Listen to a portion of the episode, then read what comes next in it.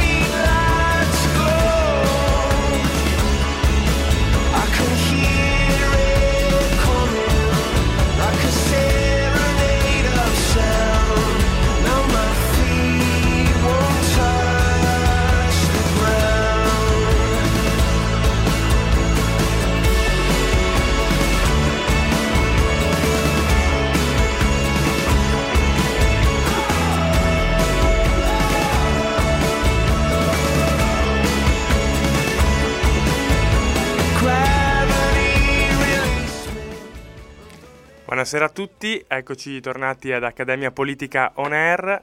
Eh, questa sera non sarò solo, bensì in compagnia di eh, Giulio, new entry ad Accademia Politica On Air. Buonasera Giulio. Ciao, buonasera a tutti ragazzi. E soprattutto del grandissimo ritorno di Martina Bruno che eh, dopo una pesante, diciamo, malattia, Finalmente sta bene. torna, torna tra noi. Ehm, allora, ragazzi, visto che eh, per voi è la prima puntata, eh, io per rompere il ghiaccio vi chiederei un attimo cosa avete pensato quest'estate quando eh, si consumava la crisi di governo. Come l'avete vista? Allora, devo dire la verità, ho seguito un po', stavo studiando e allo stesso tempo guardavo la televisione per capire che cosa stesse succedendo. che bravo però. Hai visto? allora, sinceramente non ero in passato molto a favore di un accordo con il Movimento 5 Stelle, Parli da simpatizzante da di... simpatizzante Non PD. si dice, voto segreto. Il voto è segreto, ma qui lo diciamo. Allora, quindi io non ero molto a favore di un accordo con il Movimento 5 Stelle in passato, ma diciamo che quest'estate l'ho un po' digerito, proprio perché onestamente non volevo che si tornasse al voto, non volevo che ci fosse una stravittoria della destra. Quindi l'ho accettato. Alla fine il fatto che ci sia Conte, beh, mi va bene anche quello. Mm, l'hai digerito. Sì, sinceramente sì. Quindi, quindi tu vedi, vedi che questo governo possa avere delle prospettive Ah, di lunga durata? allora, onestamente non lo so. Cioè, non mi aspetto come molti che duri due mesi, ma non eh, sono nemmeno molto sicura nel dire che durerà fino alla fine della legislatura.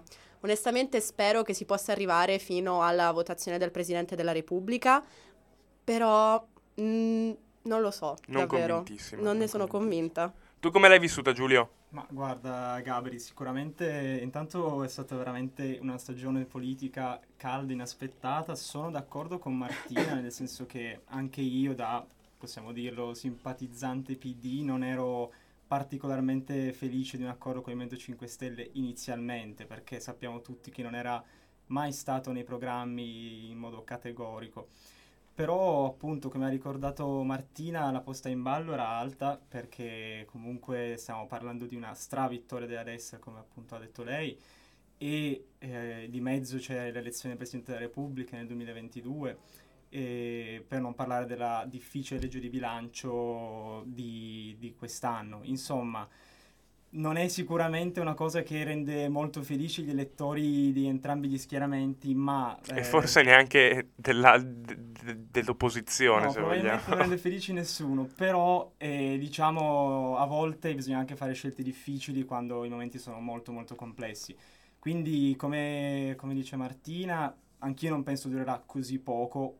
Ti posso dire la mia quasi sicuramente fino all'elezione del Presidente della Repubblica. Dici a quel punto, se arrivi a durare un anno e mezzo, anche se non ti sopporti più, provi a fare lo sforzo. Esatto, tieni duro diciamo. Ma diciamo che dopo la legge di bilancio che ci aspetta, già durare fino a dopo la legge di, bala- di bilancio sarà un po', vabbè, a questo punto arriviamo fino alla fine. Fatta, fatta la cosa più difficile.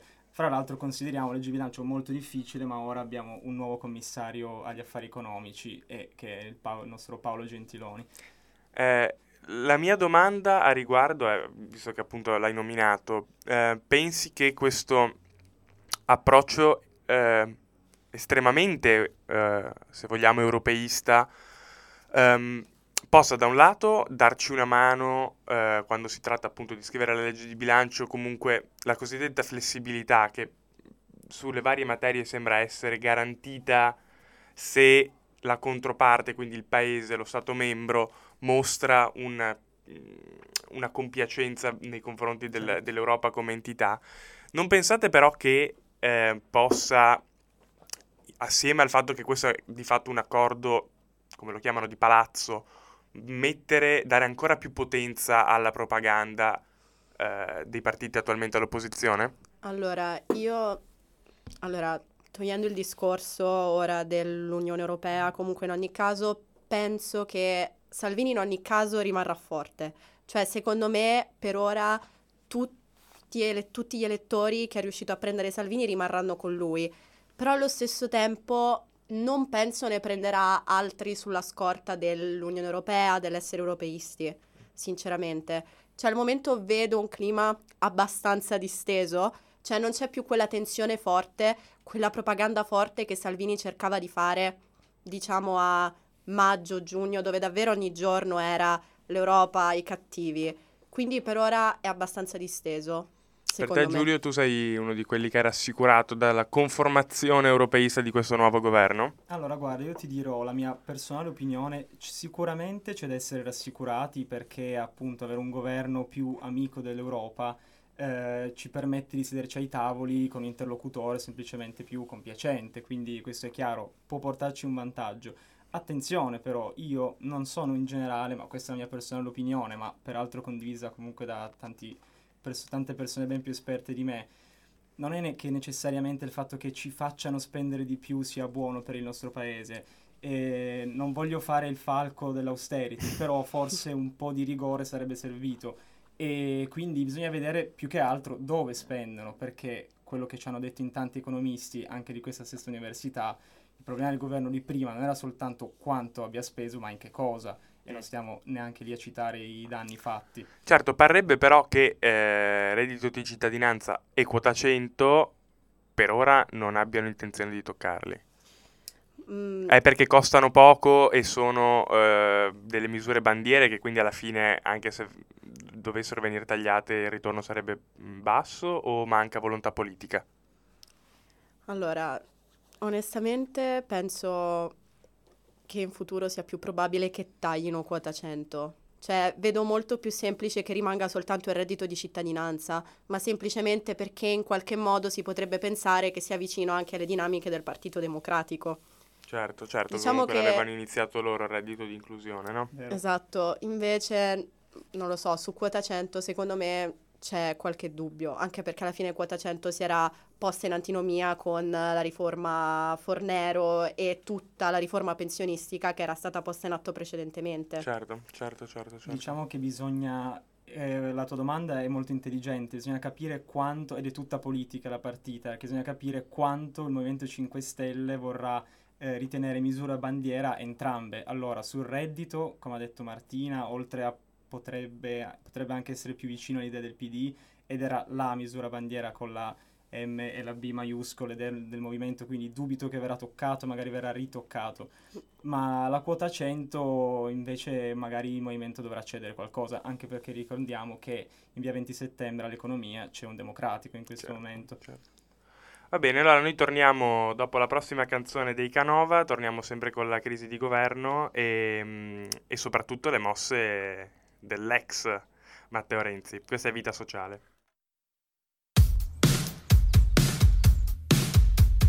Passano le donne d'estate, passano le moto in tangenziale, passano anche le stagioni e le correnti del mare. Passano leggi sul posto fisso, non averlo neanche io nemmeno l'ho visto. Passano le canzoni in una radio e se l'accendi c'è Tiziano.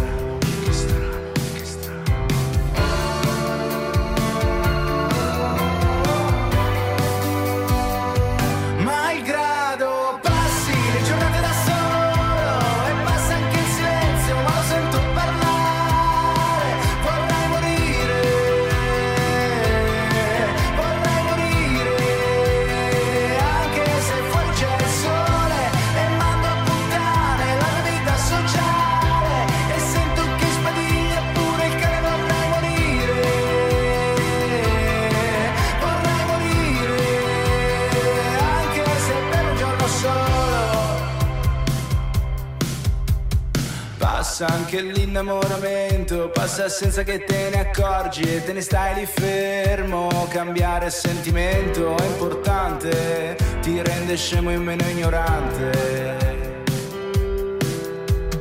Credo in una sola vita che ti possa dare tutto, anche senza la fatica, che possa farti stare bene senza domandare che ti ho incontrato a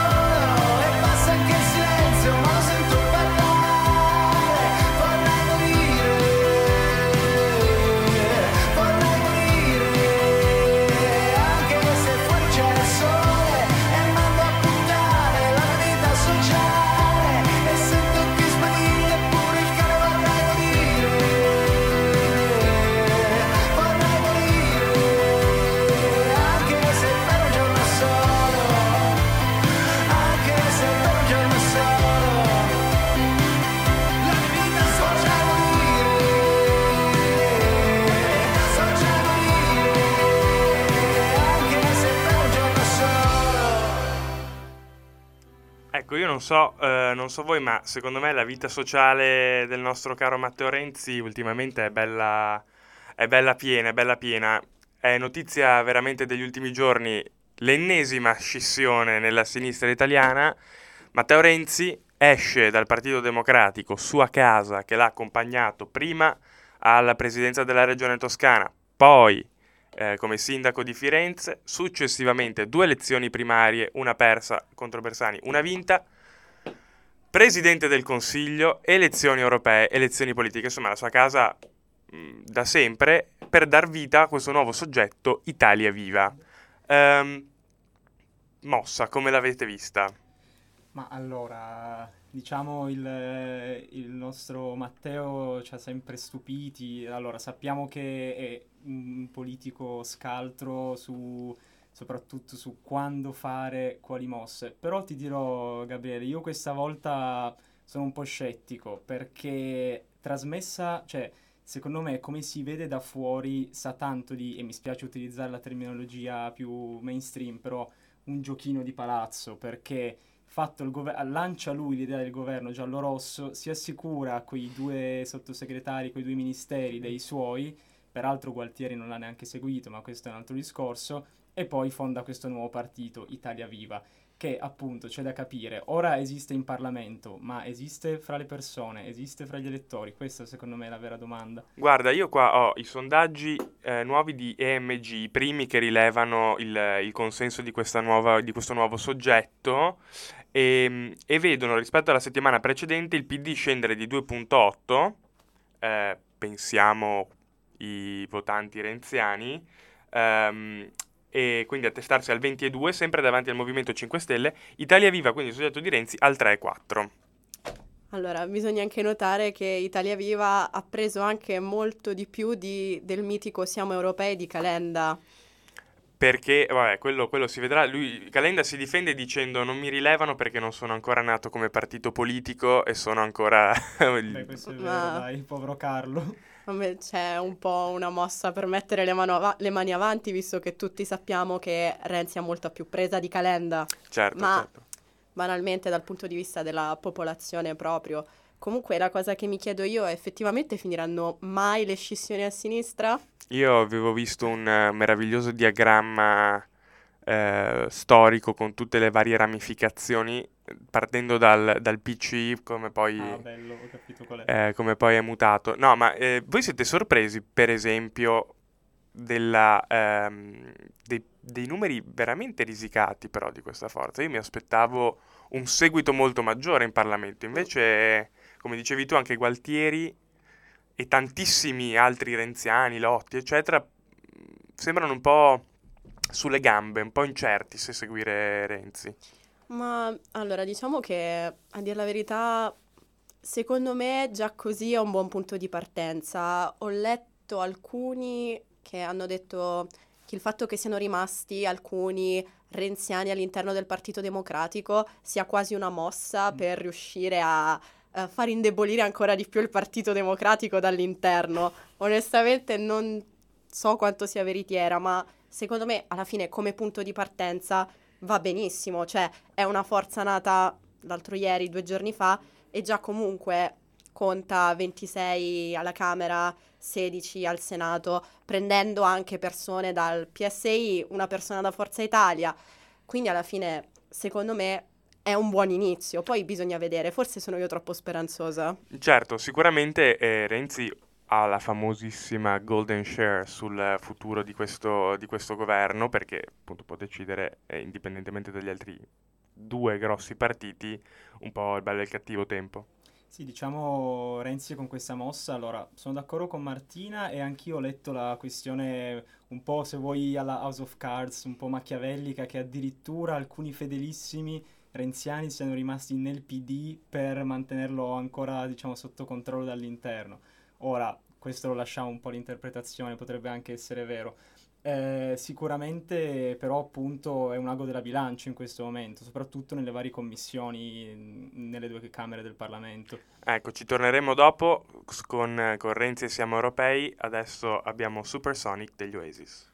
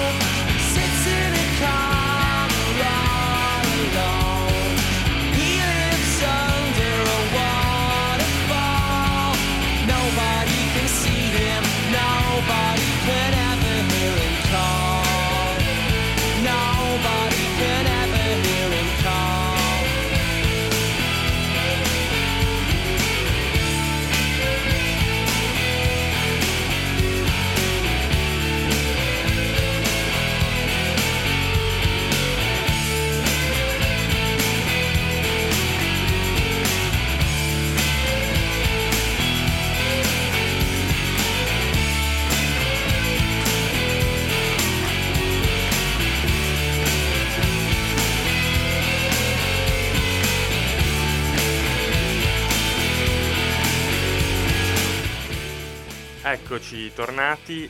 Allora, ovviamente abbiamo, abbiamo lanciato il sasso ormai di Renzi e Calenda. Io vi chiedo un'opinione, un'opinione sincera su questa strenua ricerca della, della moderazione, no? È una cosa che va avanti da quando eravamo bambini, ci ricordiamo tutti dell'UDC di Casini, eccetera, eccetera. Secondo voi ha ancora senso cercare i voti dei moderati? Ma allora, se, se stiamo a sentire per esempio lo stesso Marattin eh, che è entrato nel movimento Italia Viva di Renzi, la risposta è no. Nel senso, a sentire tutti i politici che si vogliono collocare nell'area moderata dicono però di non essere moderati, cioè dicono di essere qualcosa di nuovo.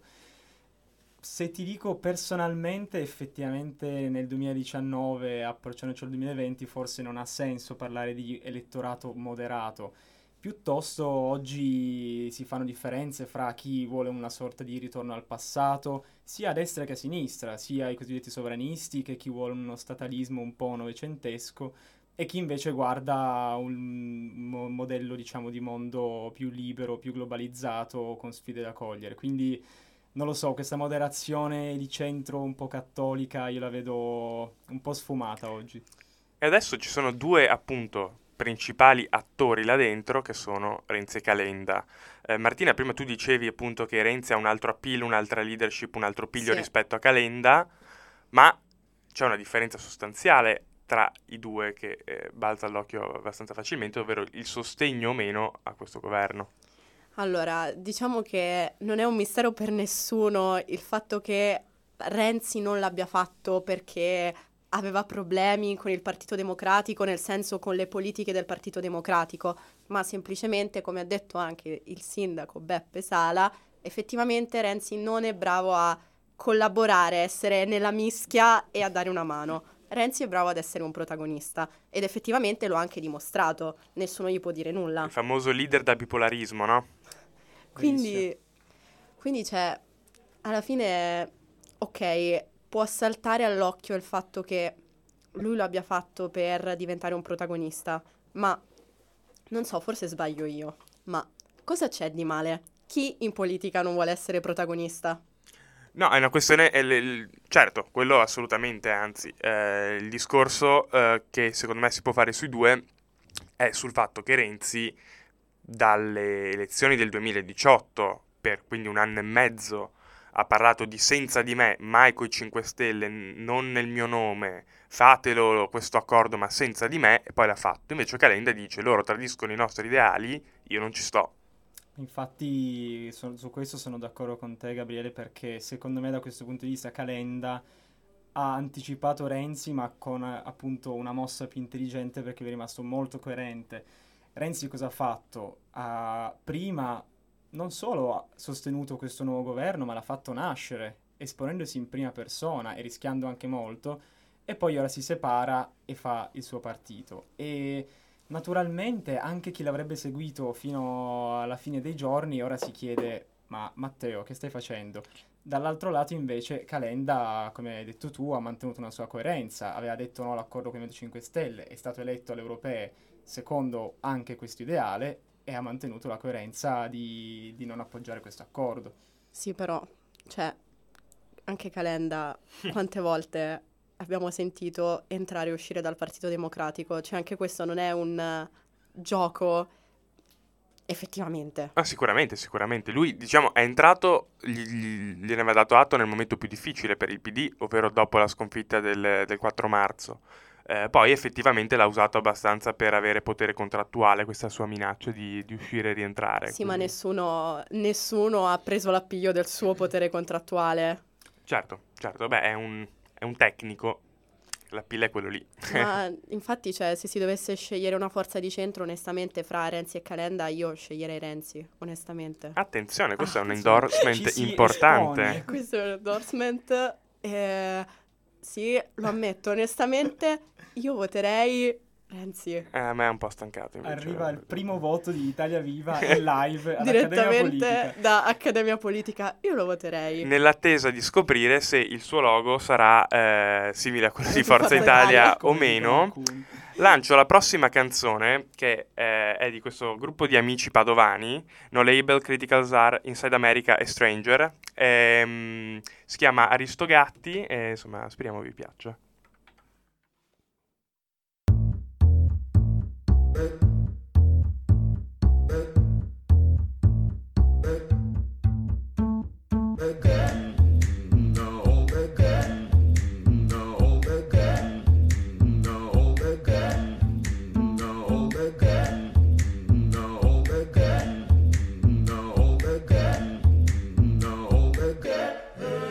Se ah, guardo in giro, vedo persone storte Deridono alla vita e sputano in faccia la morte Siamo dentro alle mode, dettate da ste troie foto 100 pose, richieda 10 lode Post hangover, togli le storie Franno non posso, sono memorie delle Ma è una gioia, ci son poche gioie Fra cui non c'è storia se non esce il sole No, non prendo lo spizz in collo due rizza fumo uno spiff, mi mangio una pizza. Bevi una pinta, ti viene da sboccare. Posta la foto con hashtag sto male Se Kendrick Lamar sentisse rappare Te i tuoi due amichetti che vogliono sfondare Si taglia le orecchie, parte a smadonnare Le butta nel water e poi dice amen. Tutti quanti, tutti quanti facciamo il jazz Aristogatti, ah, tutti quanti, tutti quanti facciamo il jazz Aristogatti, ah, tutti quanti vogliono suonare il jazz Tutti quanti vogliono suonare il jazz Tutti quanti, tutti quanti facciamo il jazz Aristogatti Adesso dai, spegni quel telefono Ti puoi divertire anche se gli altri non lo vedono. Ah, astinenza da social network. Io mi sento libero solo se non sono connesso.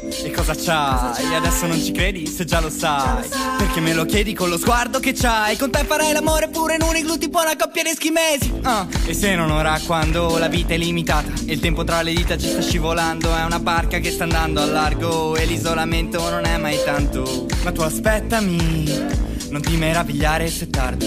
Siamo svegli da secoli Adesso è giunta l'ora di andare in letargo. Tutti quanti, tutti quanti facciamo il jazz. Aristogatti, ah, tutti quanti, tutti quanti facciamo il jazz. Aristogatti, ah, tutti quanti vogliono suonare il jazz. Tutti quanti vogliono suonare il jazz. Tutti quanti, tutti quanti facciamo il jazz. Aristogatti La sera sopra i San Pietrini Volan santi e vini fra canti e pini ah, Siamo tipo aristogatti, tutti quanti. Volete fare il jazz ma siete aristofati. Vedo fumo sopra l'acqua come Deep Purple Uomini di latta che muoiono di infarto. Ma stasera vedo triplo, garantito. Come se le viene il ciclo dopo un ritardo. Cani con i coglie, cuori con le colle. Mando la testa sull'ermocolle Che bastano due bolle, ballo come bolle. Volo sono l'albatro di Baudelaire. Scusa se rido anche se non c'è un senso. Ma il tempo fugge se perdi il momento. Quindi m'assento, suoni d'assenza. Non prendi pesci se suoni da sveglio. Tutti quanti, tutti quanti facciamo il jazz. Aristogatti, ah, tutti quanti, tutti quanti facciamo il jazz. Aristogatti, ah, tutti quanti vogliono suonare il jazz.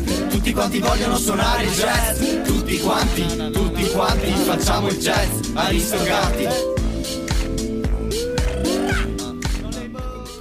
Sull'uscita di, di Aristogatti eh, tiriamo fuori un altro personaggio che a volte sembra uscito dai cartoni animati, l'ex, eh, per alcuni per fortuna, ministro degli interni, Matteo Salvini. Ehm, molti vedono eh, la mossa di Renzi come una possibilità di porsi come leader alternativo a Salvini e in questo, in questo senso eh, va anche la proposta che ha lanciato di un confronto TV che pare essere stato accettato e insomma a breve, a breve dovrebbe prendere, prendere posto. Secondo voi come mh, si deve riassettare il centrodestra dopo questa batosta in vista ipoteticamente di due anni e mezzo di opposizione almeno? Allora, mh, onestamente non penso che il centrodestra debba effettivamente risettarsi. Cioè, il centrodestra funziona benissimo esattamente come in questo momento, con Salvini al centro, perché i consensi di Salvini rimangono. Onestamente io non penso che Salvini possa mantenere questa carica fino alla fine di un'ipotetica legislatura. A un certo punto i consensi dovranno iniziare a calare, almeno lo spero. Però per ora, secondo me, deve rimanere così com'è. Cioè, Fratelli d'Italia, così come l'ormai quasi defunto Forza Italia, non può certo pensare di poter cambiare gli equilibri in un centrodestra in cui al momento c'è solo la Lega e c'è solo Salvini. Tu Giulio come pensi che stia gestendo ehm, il post fallimento Salvini. Cioè lui parla di eh, un governo nato a Bruxelles, di un inciucio contro gli interessi degli italiani. ehm, e il fatto che oggettivamente questo governo sia mh, più ehm, piaccia di più a Bruxelles rispetto a quello precedente è innegabile.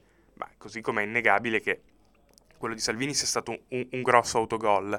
Eh, questa stra- sua strategia denota disperazione o secondo te che sta riaffilando le armi per, per provare a tornare al potere presto?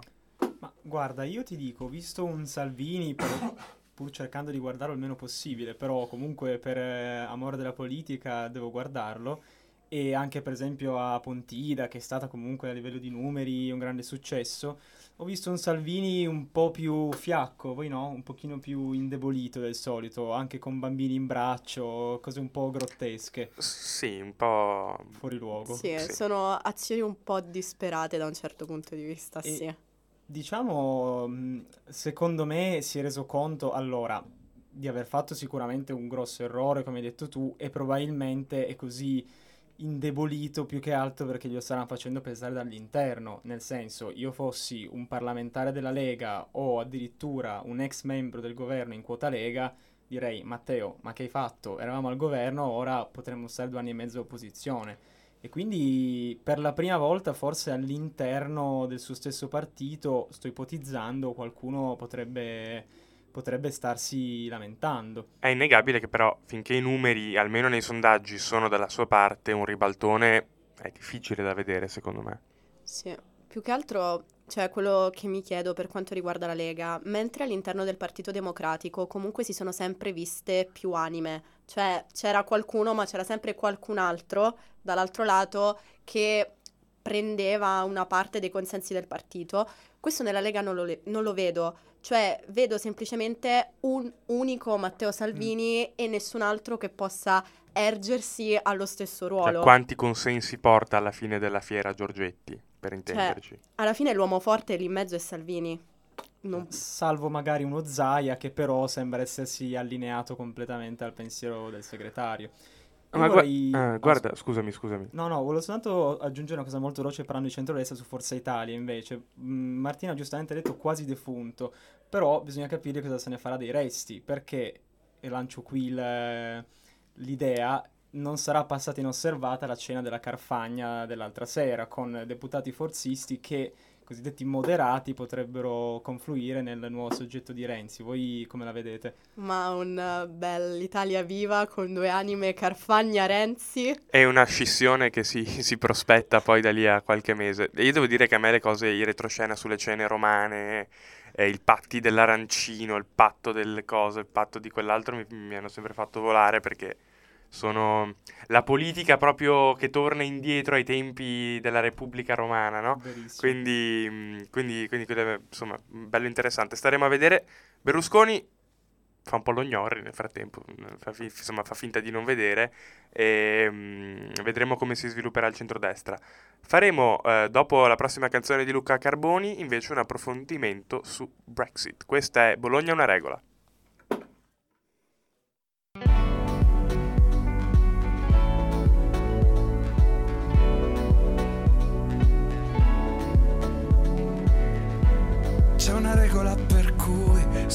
Fai l'amore subito non sei davvero sicuro di te. E c'è una favola per cui chi mangia una mela fa il peccato più grande, più brutto che c'è. C'è una regola per cui l'infinito sembra un otto sdraiato per terra, per terra come me. Quando guardo le stelle è così normale pensare che questa vita è bellissima, anche se a volte ci tira giù, qualcosa ci tira giù, e che Bologna è una regola che hai provato a spiegarmi tu, non lo dimentico più. Mi ricordo le strade in cui ti ho promesso che sarai cambiato, ma non ho capito come si fa, come si fa, non ho capito come si fa, come si fa. C'è una regola per cui serve andare a Berlino per sentirsi un po' meno normali. E c'è una favola per cui solo i soldi davvero ti fanno stare bene.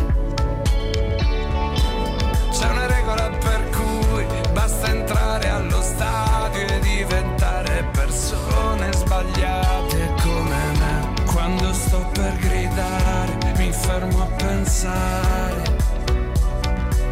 che questa vita è bellissima, anche se a volte ci tira giù, ci tira sempre più giù e che Bologna è una formula che hai provato a insegnarmi tu, non lo dimentico più. Strade dove ti ho giurato di non andare, ma non mi hai mai detto come si fa, come si fa, come si fa. Sì, questa vita è bellissima, anche se a volte mi tira giù, qualcosa mi tira giù. Forse Bologna è una regola che soltanto tu, non ti dimentico più. Io non sono partito e non ti ho mai detto se mi hai salvato. E non ho capito come si fa, come si fa, come si fa, come si fa.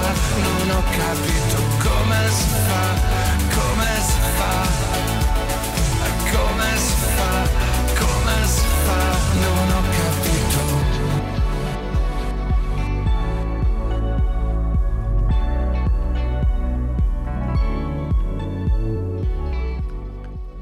E con eh, Bologna è una regola torniamo, torniamo- torniamo in studio per parlare di Brexit.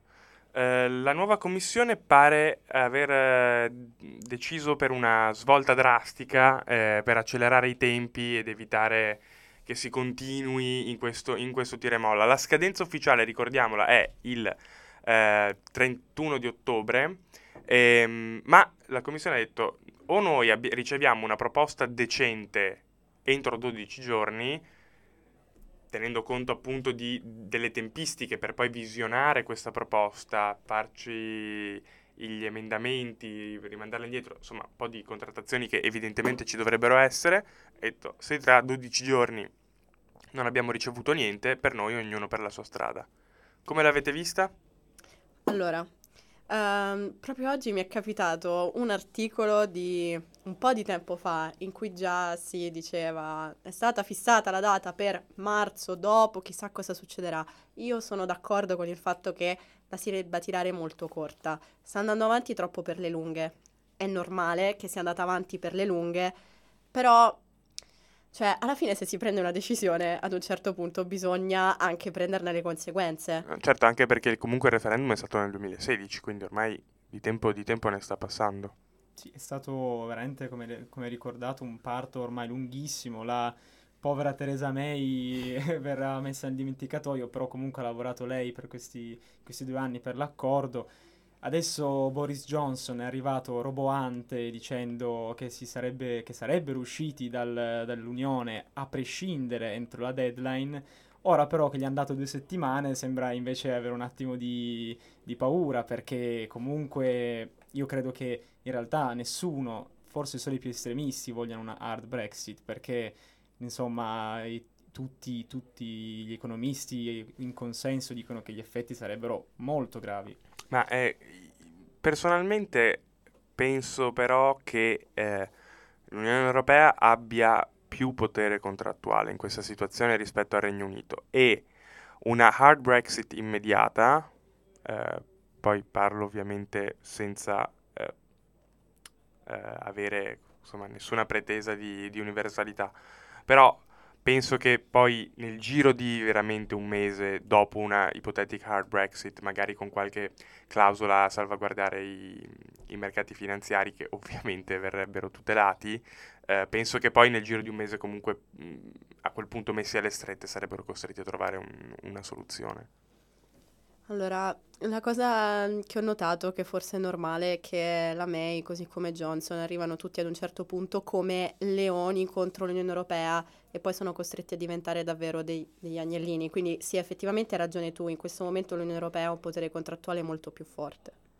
Questo, questo è sicuro, infatti ricordiamolo, di fatto ormai la questione rimasta in sospeso è quella del cosiddetto backstop, ovvero il confine fra Irlanda e Irlanda del Nord, confine che è stato eh, sanguinoso alla fine soltanto 25 anni fa e quindi è comprensibile che sia un tema caldo e alla fine credo che semplicemente sia un gioco di chi cederà prima su, su questo argomento, ma come avete ricordato voi, alla fine è l'Unione Europea avere il coltello dalla parte del manico, molto probabilmente. Quindi io personalmente non vedo un, eh, un finale roseo per Johnson, che appunto partiva come leone, ma si sta piano piano agnellizzando, se si può dire.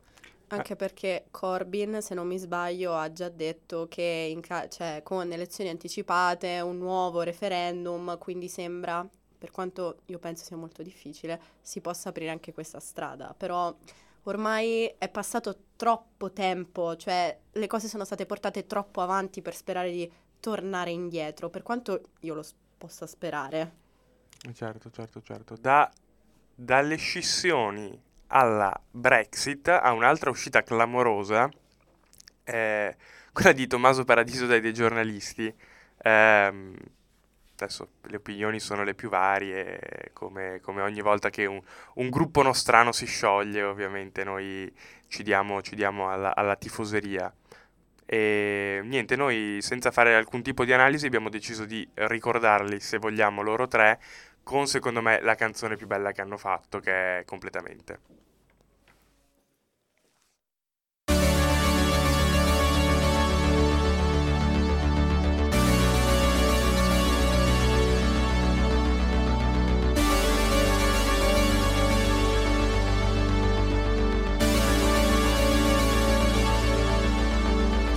È? È un altro uomo che è impazzito per te, ma non penso che possa dirti tutto quello che ti dico io. Spero che mi auguro di cuore che non ci incontreremo mai più per non perdere l'ultimo briciolo di dignità che mi rimane. Ed evitare di squagliarmi sotto il sole. Ed evitare di guardarti come un pazzo. Come un pazzo che ti vuole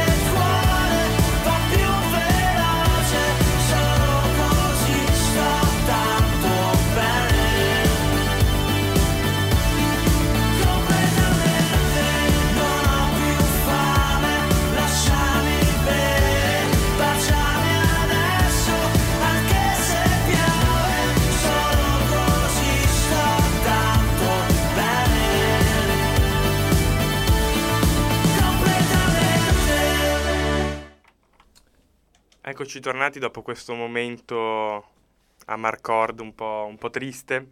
E noi chiudiamo con eh, la decisione da parte della Federal Reserve. Eh, dopo la riunione del Federal Open Market Committee, eh, Powell, il presidente attuale della Fed, ha annunciato il taglio dei tassi di 25 punti base, portandoli in, un, in uno spettro di 1,75 e 2, eh, 2%. Il taglio era ovviamente previsto eh, da operatori ed economisti e pertanto non ha sorpreso i mercati che hanno reagito timidamente.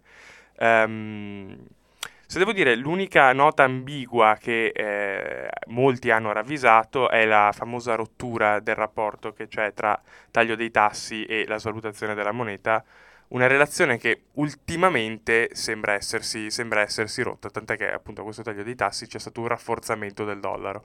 Um, io qua lascio la parola ai miei ospiti che sono un po' più, un po più ferrati. Allora, io direi che dovrei lasciare la parola soltanto a Giulio perché con tutto il bene che voglio a questo programma st- ho studiato questo argomento soltanto per voi. Tipo un, pa- un parziale a inizio anno. Sono diventata una cultrice della materia soltanto per questo momento. Beh, però... dacci, dacci un po' la tua allora.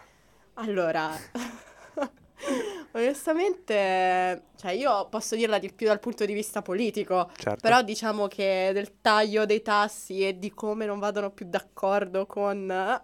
non posso dire molto. No, assolutamente, però, la contrapposizione tra eh, quello che vorrebbe Trump e quello che invece poi la Federal Reserve nel pieno della sua indipendenza e potere fa È è, sicuramente un, un dato, un dato rilevante. Allora, eh, partiamo dal presupposto che a me in generale piace molto il tecnicismo e tutto quello che c'è dietro, quindi onestamente penso che nel momento in cui Powell abbia deciso di non abbassare ulteriormente i tassi, abbia fatto quello che si doveva fare, che poi Trump voglia qualcosa di diverso soltanto perché vuole essere più accomodante anche in vista delle nuove rielezioni, questo è un altro discorso, ma vorrei dire che politica e poi cose serie. Politi- poli- sì, Esatto. diciamo la, la propaganda di Trump e la politica monetaria degli Stati Uniti, per fortuna, vanno ancora su due, bina- su due binari separati. Tra l'altro, eh, la Fed poi ha annunciato invece per il 2020-2021 eh, dei rialzi. Tu, Giulio, che invece queste cose le mastichi un po', ehm, cosa ne pensi? Ma adesso vi state affidando a me, a parte che innanzitutto non è vero, bravissimi, Martina hai studiato perfettamente, infatti non ho molto da aggiungere in realtà.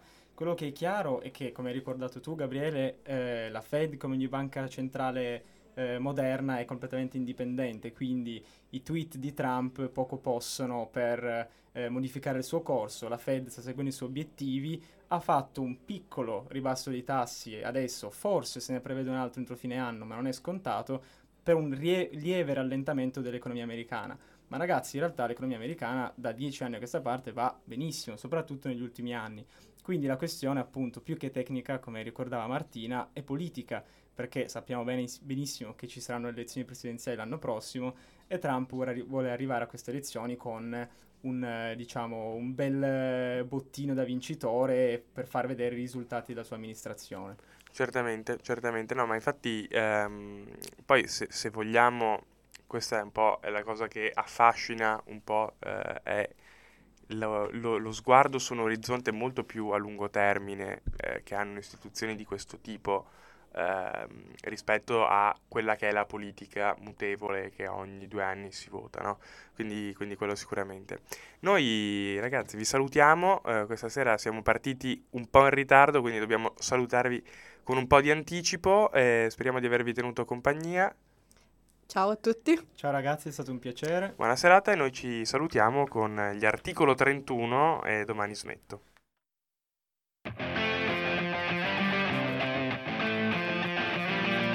Loro mi dicevano di stare zitto è buono. Loro mi dicevano tranquillo e cambia tono. Loro mi dicevano di non parlare con la bocca piena e camminare dritto bene retto con la schiena. Di non andare fuori tema e seguire lo schema oppure andare a letto senza cena. Di non creare un problema che non ne vale la pena. Di essere grato di essere nato nel lato del mondo che in fondo in fondo è perfetto.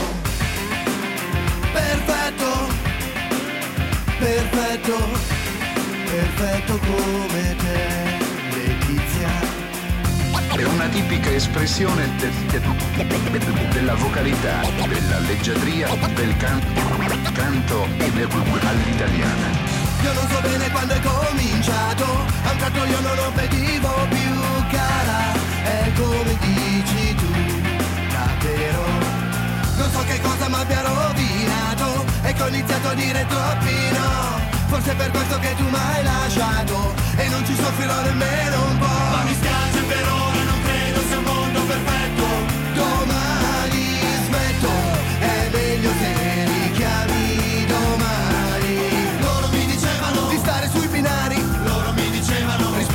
orari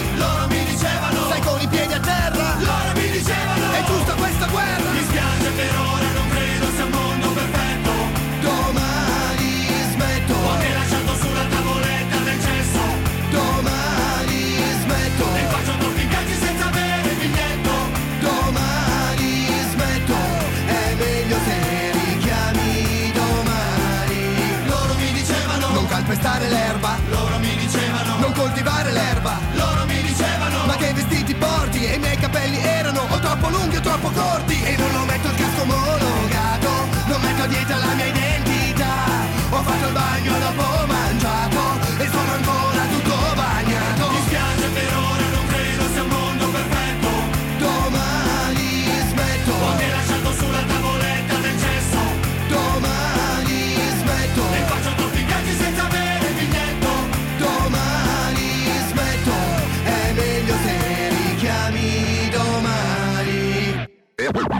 una tipica espressione della vocalità, del leggiadria, del, del canto all'italiana.